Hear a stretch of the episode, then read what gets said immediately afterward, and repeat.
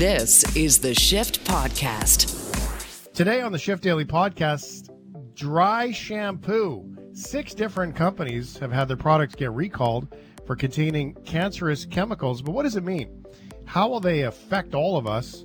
And so much more we need to learn. What kind of other products should we be concerned about? Dr. Paul Demers, Director of Toronto's Occupational Cancer Research Center and Professor of Occupational Environmental Health at the University of Toronto, explains what exactly toxic chemicals are and how we can avoid them all. Plus, what does it take to write a scary story? What are the scariest stories of all time? Well, we have a guest. Her name is Ruth Robbins, professor of English literature at Leeds Beckett University, helps us through iconic scary stories, how they were written, why are they're written, and what do all scary stories have in common. All of this and more on the Shift Daily Podcast. This is the Shift Podcast. Recall. Recall, recall. That's all we keep hearing. Man, man, we get it all the time. It's kind of like when a newspaper used to publish an apology. Remember when they would get something wrong in the old days of newspapers? That's a terrible thing to say, but it's true. And the apology would be on the very back page in the very bottom corner. We as consumers, it's our responsibility to know what it is that we're eating, what it is that we're drinking. I'm also a, a business owner, so I take on the responsibility that if I'm going to sell a product, you want it to be a safe product. Now, some businesses, of course, the only reason they do that is they don't want the lawsuit. But hey, greed is one thing and capitalism is a completely different thing. But we have been hearing a lot about recalls, and inside some of those recalls and inside some of this conversation includes the dry shampoo recall. I don't know if you've heard that one. There was another one about Brassier's sports bras for women um, that has also gone out. Why? They all have one thing in common, and that one thing in common is chemicals that aren't supposed to be there are there. So, this is where we bring in our guest. And our guest today is um, is a really interesting guest, in my opinion, because of the fact that it allows us a really good look at chemicals in our lives, in particular at work. And Paul Demers is here. And Paul is uh, Paul's got a long title. I got to tell you, Paul. I hope you have three business cards because this is good. I'm going to try to get it all right. Doctor uh, Dr. Paul Demers is doctor and professor, director, occupational cancer research center, Toronto, and professor, University of Toronto, Dalla Lana School of Public Health. Very good. Thank you. Wow, a bit of a slacker with the education there. Hey, Paul. yeah, kept me busy for a few years. Yeah, I'll say. Uh, thanks for being here and thanks for sharing this. The two quick stories is, uh, which both are at globalnews.ca if you want to check them out, by the way, is dry shampoo was one of them. And dry shampoo having uh, cancer-causing benzene was the the one that was in in the headline for that one. And the other one is is it the BPA? Is that the one the plastic? that was in the drinking bottles before, but they took that out. But they've been finding it in, I think it was Nike's and other brands as well, sports bras. Now that's touching your skin right on the uh, on the organs. So this can't be good. And we're seeing, are we getting more aware, Paul, of chemicals in our lives, or are our test detection systems getting better, or is it happening more often? What, what's going on? I have a feeling it's not really happening more often. I think we're we're actually uh, we're a bit more aware and we're testing more, hopefully, and hopefully uh, both producers and uh, regulators are testing more because it's it's uh, you know we use chemicals to produce a lot of products and it's easy to screw that up. And if you screw up just a little bit, you know, poor quality control, and you can end up uh, with toxic chemicals uh, or or other things uh, remaining inside of consumer products, which is not good. I, I, guess I, I always maybe I think about this too simplistically, and this is not yours or even my area of expertise, but I would imagine someone assembling a product or putting all the pieces in the bucket so the computer assembles the product. I mean, that to me seems pretty pure, right? Like here's the pieces, it puts it together. When you mix your your dry shampoo recipe, it's like, you know, half a cup of sugar, right? Here's a three quarters of a cup of flour. So, unless the sugar or the flour is contaminated, now we're not talking about food in this case, but I try to translate that with a simple example. How is it possible that this gets uh, into a quality control thing when benzene is in it? I mean, that seems like a, a designed thing that either nobody caught or someone's buying the cheap junk, you know, off of the, the used website online or back alley, you know? I mean, it, it could be just a matter of getting poor basic products. You know, benzene is, I mean, it is a cancer causing agent, but it's a big production chemical. We make um, the last production figures I saw were about 600,000 tons of benzene per year produced in Canada. Wow. Uh, so we use it a lot. We use it mostly to make other chemicals. Uh, and when you do that, you uh, mix benzene with other things and you try to react it out to create this new chemical.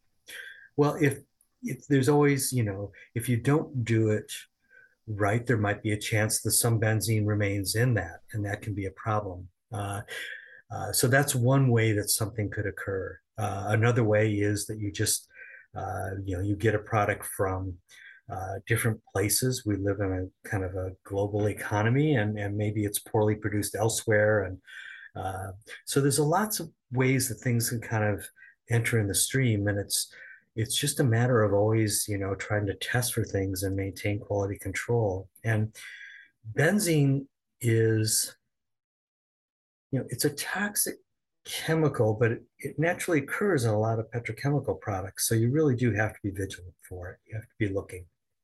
Now, when we look at the BPA end of it, I mean, you've got Nike, you've got North Face, Asics, Brooks, All in Motion, Pink, Fila, Athletica. Like these are big brands, shirts, Reebok, Mizuno, right? Like the, these are big brands uh, BPA in polyester based clothing. So now we've got that tiptoeing, and that's an American research thing, by the way. So mm-hmm. now we've got it on our skin and with us uh, in our retail environment. So that's really concerning. Women need to know that, especially for the bras. I mean, it's one thing to have it in a t shirt and have it on you, but women wear bras tightly, closely, for long periods of time, and for long life cycles as well. But this is the retail end of the conversation, Paul, and your expertise um, leans into more the work side. Should we, we be more worried about these retail scenarios? Or should we be really looking at our employers or at least work environments as a riskier bad chemical uh, place to, to look at? I mean, I get the feeling that this is inflammatory because it's in our lives and we feel a little bit betrayed by it. But in real life, it's possible that I'm thinking work is probably worse. Well, you know, a reason that I was drawn to looking at health effects of chemicals at work is because in workplaces, people are exposed to much higher levels generally, you know, could be 10, 100, 1,000 times higher. And it's easier to look at the health effects there. Um, now, these are healthy working adults, so it's not um, not children, not mm-hmm. people who are frail. Uh, hopefully, people are wearing protected with uh, chemi- you know protective clothing and things like that. Mm-hmm. We also regulate workplaces. Is that a concentration or just like a volume exposure type of scenario? It's a concentration that can get into the air. Yeah. Um, you know, because they're using the raw chemicals there to produce things. And uh, if you can imagine, I mean, they're not trying to re- to release things into the air. But let's say you're at a chemical plant, there could be a leak in a pipe or something like that. Uh, they're not trying to do that because they're trying to actually react everything out and make this new chemical. Uh, but accidents can happen and people can be exposed to much higher levels there. Or if we think of, let's say, pesticides, because we worry about pesticides and things, well, if you're a farm worker and you're applying pesticides or a farmer spraying pesticides, you know, uh, uh, on crops, you're going to have much higher levels than of the trace amounts that might be left on some vegetables when it gets to market. Right. So it really is, you know, the kind of level that's there, and people are doing the same work for, you know, seven or eight hours a day, five days a week, years of doing the same thing. So um, people at work can get exposed to much higher levels. On the other hand, you know, there's a lot more people that can be exposed to those low levels in in the general environment. It's just much harder to study there. Um, and the health effects are much worse at higher levels, so they're easier to see. Um, I think of so farmers when you say that. I think of fertilizers yeah. and chemicals that farmers work with, and they typically do it. I mean, it's a, I would assume high exposure for short periods of time. Now they're long days, but it's typically seasonal. So that must be hard to flag when you've got a farmer who maybe works with something for two weeks and then not for six months and then for two weeks at mega like exposure, but then not for six months again. And then it would take time for that to start to unfold. That must be difficult to follow those scenarios like that, which could be quite possibly some of the most impacted ones. Yeah, and you know the the useful thing for us is that I mean, in the case of farmers, they do tend to work as farmers for a big chunk of their lives. Uh, they're pretty aware of what chemicals or what pesticides they've had to use because they have to they purchase those as well as apply them. So research studies are there, but they look not just at what people did last week or this year. They try to ask long questionnaires about what people did over many years. In the case of people who work in kind of for large uh, large companies, those companies keep records on what people did as part of their job. Um, they kept records on what chemicals they used. So again, it's it does make it, you know, helps us be able to study those kind of things. But you're right, we're looking at things over many years and then trying to then look at the health effects much later on. It's a challenging thing to do, especially for something like cancer that takes years to develop. I guess there's no real way to say what's the worst. Hey, because I know formaldehyde comes into your um, comes into your world a lot in your research, and I, I, mm-hmm. think of formaldehyde because I think of you know the glue in carpets, mm-hmm. um, glue in furniture, particle board glue holding wood bits together. Like formaldehyde is everywhere, and it's not actually the formaldehyde, if I remember my science properly, isn't it? The um, it's just the gas that comes from formaldehyde, or is it both?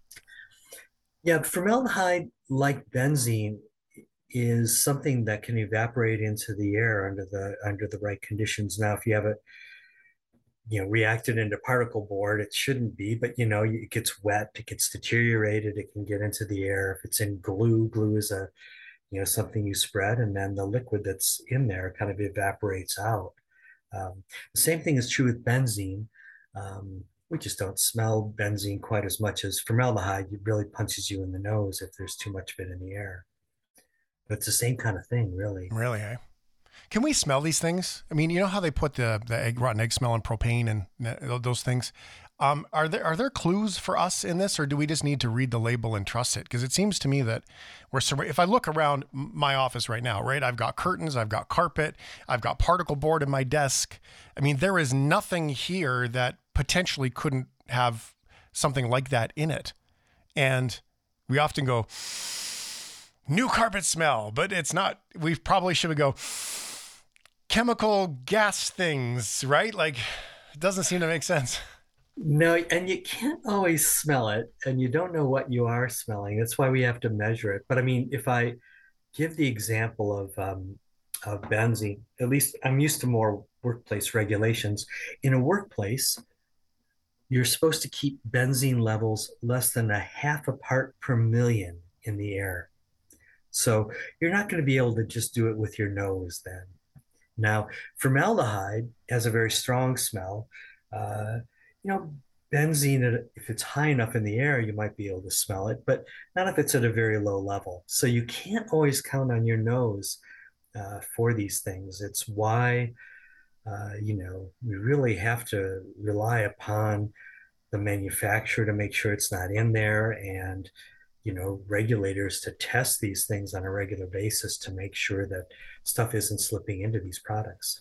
Uh, is there any health effects that you've seen that either in the workplace or, or in general that, that, you know, that, that really start to get people? Cause I, I was thinking that, you know, that breathing thing's probably it because we we the gas is coming off of it but that could come across as an allergy i guess we could confuse it with allergies i know that in today's world especially after the last couple of years we tend to be hypersensitive to every time we get a sniffle or something like that mm-hmm. um, or do we need to be aware that when we walk into a room and all of a sudden we feel a little bit wheezy we feel a little bit sneezy or, or tickly in the nose or whatever that it's possible it's actually not an allergy that it's something in that room that we should be aware of? Like, what are you seeing at work? Because I think of those people that handle products like this, they think they're doing it raw, properly with their PPE or whatever, but maybe they're not. Well, we should be alert to these things. I mean, some things are what we call, you know, irritants. They irritate the nose and the eyes, and those things give you a signal. Um, you know, in the case of things like um, benzene and some of the other petrochemicals, if there's too much in the air, uh, people might actually become, uh, you know, dizzy or get headaches or get drowsy uh, from it. Um, and so it is important to pay attention if you feel you know if you feel something and you kind of associate it with what you're doing but it, it sometimes can be really hard to then tag it in there now if you're in a workplace and you've got a whole bunch of people around you and you you talk about how you're feeling and everybody feels it yeah. then you've got a good signal there uh, but if it's just you alone, it's hard to differentiate where it's coming from. Is it possible all board meetings have benzene? Because that's how I feel after board meetings. uh, meetings do make me uh, drowsy as well. Dizzy too. drowsy yeah. and dizzy. I'm not the only one. See? Yeah. There you yeah. go. Ah, oh, this is fascinating. What else do we need to know here, Paul? I mean, Dr. Paul Demers, you have a long education in all of this, um, tons of experience in it. Are there other alternatives? Should we be doing this differently, or do we just need to handle this properly and we'll be okay? What do we need to know here as Canadians that we don't know? Well, I think it's in, you know, I mean, it's not always cheap to regulate, but that really is something that is important, especially when we live in this world economy. You know, we've some of the recalls we've heard about have been, you know, like toxic metals in jewelry or toys even right? I mean that kind of stuff we really have to be careful with. Yeah. Uh, there's some things that we know where there are chemicals are like glues um, we should always be careful with and you know paints you know you're going to you want to air places out. Uh, but these some of these consumer products particularly the ones you know like you were saying that come in contact with our skin or you know in the case of these ones where you're actually spraying something on yourself. I mean, it's automatically going into the air and breathe yeah. it in. Yeah, well, uh, like that spray, the dry shampoo is a spray, I believe, right? Like you just spray it around yeah. your head like a hairspray, and and that yeah. just seems like a recipe for for for danger.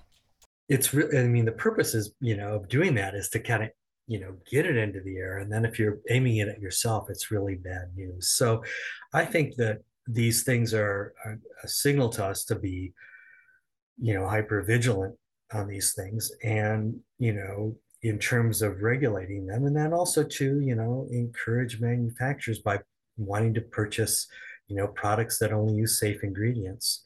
Uh, but even then you know not everything that appears to be safe you can still have uh, things that we have to maybe always be looking at to make sure that nothing is slipped in there that we don't want it to. Okay i have a question and it's a selfish question and i, I don't know if it's lands in your world or not when we talk about all the things around, you know, if you're just joining us, I mean, things that have formaldehyde or maybe chemicals like this includes glue and particle board. There's, you know, fabric products and, and different draperies and all of that stuff. Here's the big question mattresses. When I say mattresses, Paul, what, what happens in your chest? Do you go, ugh, or do you go, no, we're doing pretty good there? You know, I have to say, I have. I'll put my disclaimer. I'm not an expert in consumer products. Uh, you know, with mattresses, I uh, I don't know. I really don't know. You know, it would be something because you are sleeping on things and you're rolling around and moving around with them. Uh, but hopefully, you you, you get any of these new products and you smell stuff on them. You know, but then you keep them for years, and hopefully, the stuff that you know off gases that evaporates from them goes away.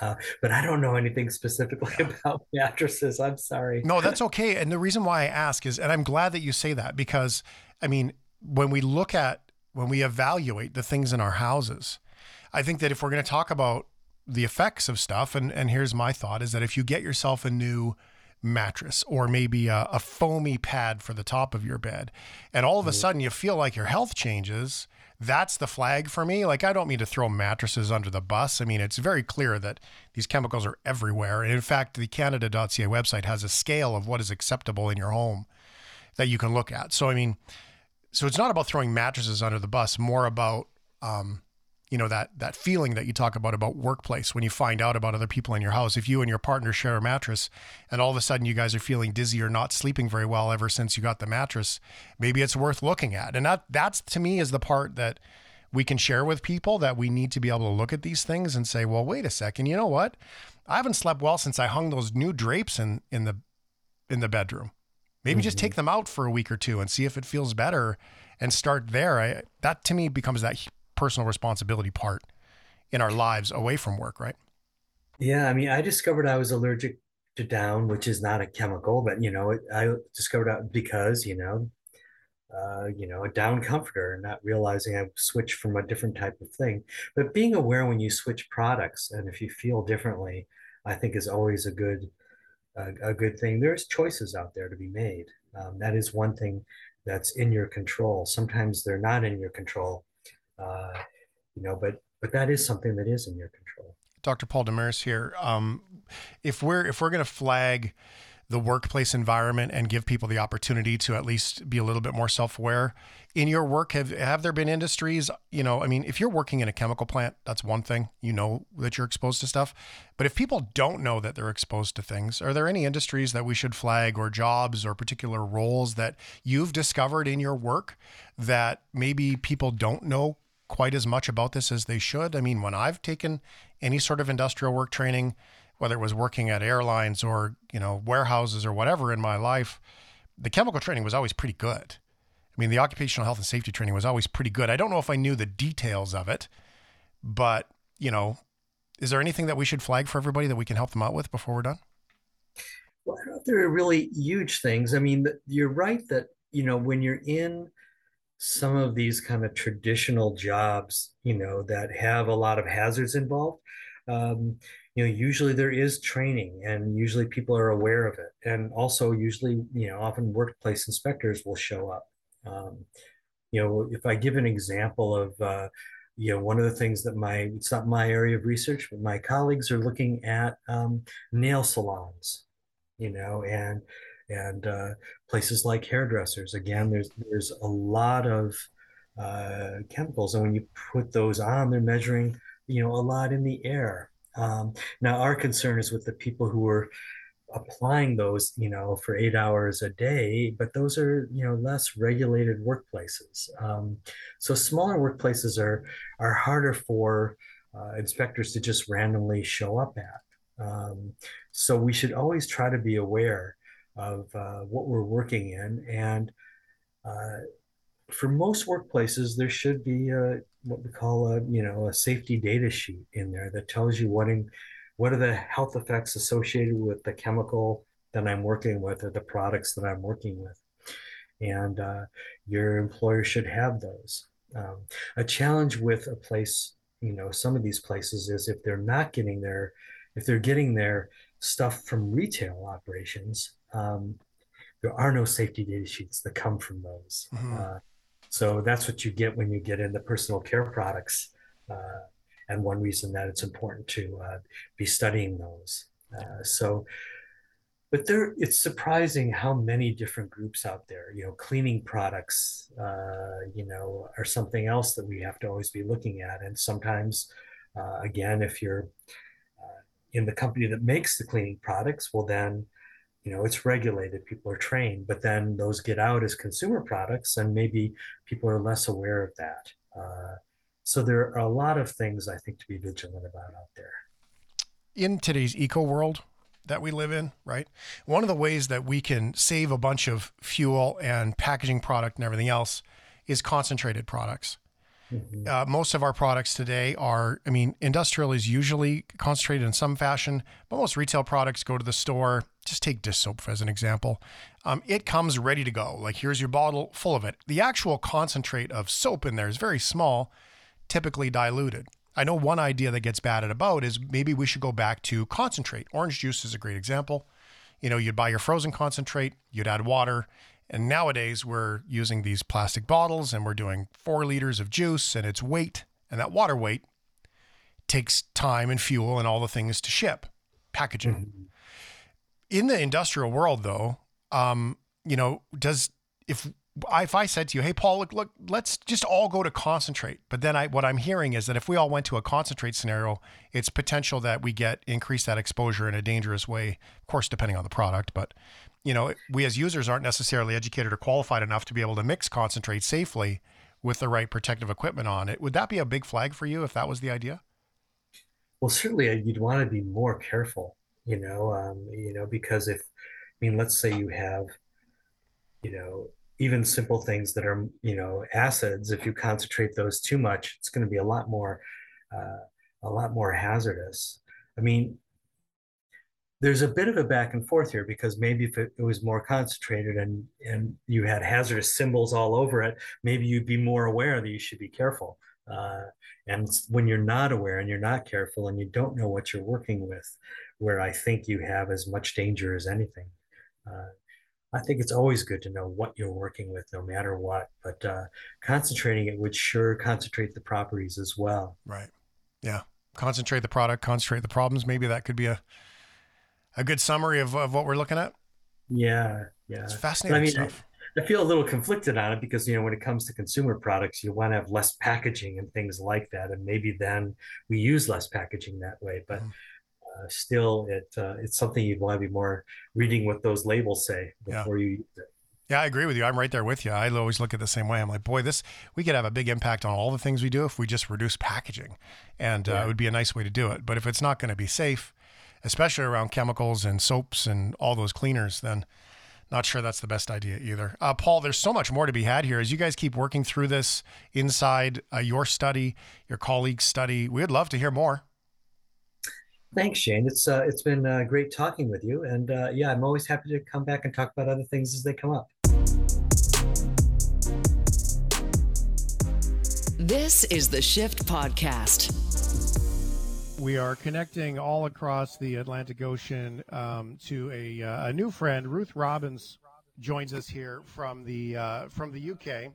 And Ruth, we have Halloween happening here for us. And I'm super curious because when you go back to the history of Halloween, we get ourselves a, you know, a, a lot of links to Ireland and all these different things. Before we get started, since you're um, professor of English literature at Leeds Beckett University in the UK, um, what is is Halloween even really a thing for you guys there? Like, do you even do it? Well, we do. Um, but increasingly, we it, it's an American thing, I think, that we do. Uh, so it does exist, uh, and it probably started here, probably in Scotland, actually, rather than mm-hmm. Ireland. Mm-hmm. Yep. Um, but increasingly, um, the, the, kind of version that we do in the UK, you would recognise um, as being very much the American version, I think. That's absolutely fantastic. We um we uh, you know, I, I, it's growing in in neat ways. I think in today's world, it's growing in ways that it's um, that we are we are seeing Halloween. I would go this way. Let me get my philosophical because I'm a philosophical person. That's where I live. Um, is that in in this we I would say that we actually wear a costume 364 days of the year. And Halloween is the one day of the year that we don't, that we truly express ourselves and who we want to be that day. People often don't spend time thinking, okay, well, what is my mask I put on when I go to work every day, right? When I go out in public. And that's how I look at Halloween. So I would go, I'm not a Halloween fan either. I'm just like, meh, I don't care. But it, but I do admire the fact, and I think that we would be better off if we all spent a little bit more time with this. We've also seen some of the storytelling around Halloween go from being either slasher kind of gross scary mm-hmm. into some really creative thriller writing and with your literature background and everything that you teach do you get a little excited about where some of the spooky stories are starting to head because there's a lot more depth to it Yeah, and they are starting to be really interesting. Um, there's new technology makes a big difference. Actually, uh, I heard just as I was trying to come on earlier this morning, you were talking about Elon Musk taking over Twitter, um, and obviously I just suffered a ghost in the machine when I couldn't get on earlier. Um, but you know, the bottom line is that there's been some really creative stuff on on Twitter, uh, interesting stories about being haunted, and not just by trolls, but you know, really mm-hmm. haunted. Yeah, right. so that's fantastic. Uh, and that goes back, you know, it goes back in history that as soon as you get a new technology, uh, somebody will make a ghost story out of it. Somebody will make something scary out of it. Um, it's been happening for about 200 years, I reckon. Do you find that inside the stories of Halloween that it becomes so much more about taking advantage of those things that we don't understand? Right? Like, I mean, that's really what it's boiled down to for a lot of um, you know, dark places. We can't see what's happening. We don't know what the noise is. We just don't understand it. And then maybe a good writer takes and just colorizes that whole thing. How does it work? Well, I think that we live in a society, a world where we think we know almost everything. Um, but of course, we don't. We don't know everything. Um, there are lots of mysterious things about our own world. And actually, the technology thing is one of those um, elements because we don't understand how any of the technology works. Nobody knows how the computer we're talking on actually works. True. Um, I have no idea. So there, so the, the, those sets of mysteries in our everyday life, how the how the light comes on when we turn the switch, how our car works, all of those things, they're kind of quite mysterious to us. So we seek explanations that are not necessarily the most um, most scientific, uh, because the science is beyond most of us. We ca- we can't understand it. Um, and so those stories start to proliferate because we need to find stories are always about explanation in some way. So we always try to find an explanation, and sometimes the supernatural provides a better explanation. Now we live in fear, and one of the conversations we had about um, fear, our guest who was on shared with us how people who watch scary movies have more inclined or in common with maybe someone who's a rock climber who is an adrenaline junkie than somebody who likes scary things. So, um, fear, I would say, is one of those places that we live in, just kind of like the Halloween thing. We actually live in fear all the time. We spend more time trying to get out of fear than we do um, living peaceful and secure, like you say, understanding what's going on. Does that work in the favor of the author when they're creating a scary story? Because we sort of just function in fear always. I, I think that's a really sad thing to say. I, I know it's true, though.